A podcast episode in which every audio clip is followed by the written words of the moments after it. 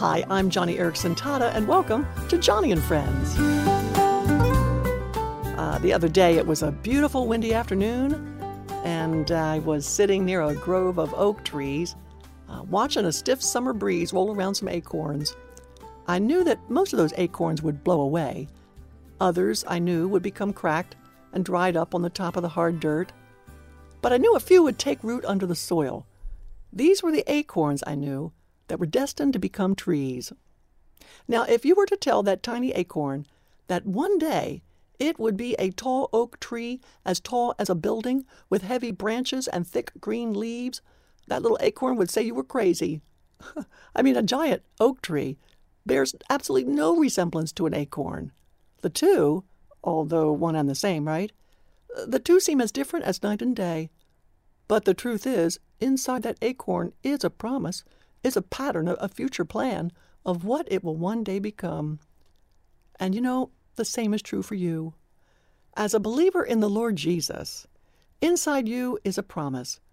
Our God has a future plan of what you will one day become in heaven, for you will then have a new body, a very different body than what you have now, but it will be one and the same.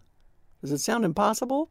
Well, 1 Corinthians 15 explains it this way. It says, quote, when you sow, you do not plant the body that will be, but just a seed. The splendor of the heavenly bodies is one kind, and the splendor of the earthly bodies is another. So it will be with the resurrection of the dead. Wow, little wonder. Heaven seems so mind boggling, because trying to understand what our bodies will be like in heaven is much like asking an acorn to understand its destiny as a tree.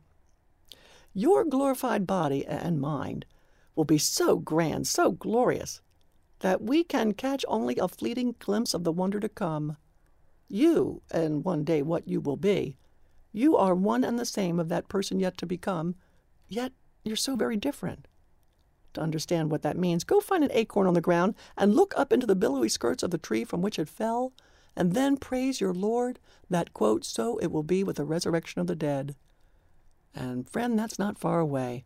Heaven is soon to break on the horizon, and we have so much to look forward to, so much to celebrate. I think you can tell I love thinking about and talking about the resurrection, heavenly glories above, our, our new bodies, and you can understand why. My paralyzed body in this wheelchair is very much like a damaged acorn. And so I get excited. I look forward to having a new body, and a far better one than the paralyzed version I've been living in for most of my life. And I'll tell you something else. Many of my friends with disabilities love thinking about their new heavenly bodies too, like my friend Emily Shanahan, who has cerebral palsy and lives in a wheelchair. The perspective of this 21 year old is nothing short of amazing, and I'd love for you to hear her story in her own words. So today, would you come and visit me at joniandfriendsradio.org and see for yourself how Emily looks at life, how the resurrection has altered this girl's point of view on the pain and problems of earth? If you need a little inspiration today, She's your go to girl. So join in on the action at joniandfriendsradio.org. And also, while you're visiting, don't forget to ask for your free note cards of my line drawings. Maybe you know someone who needs to have a heavenly point of view, someone who needs to be reminded that the resurrection is soon and coming. Well, tell them about it using my note cards. I'd be honored to join you in spreading around the inspiration.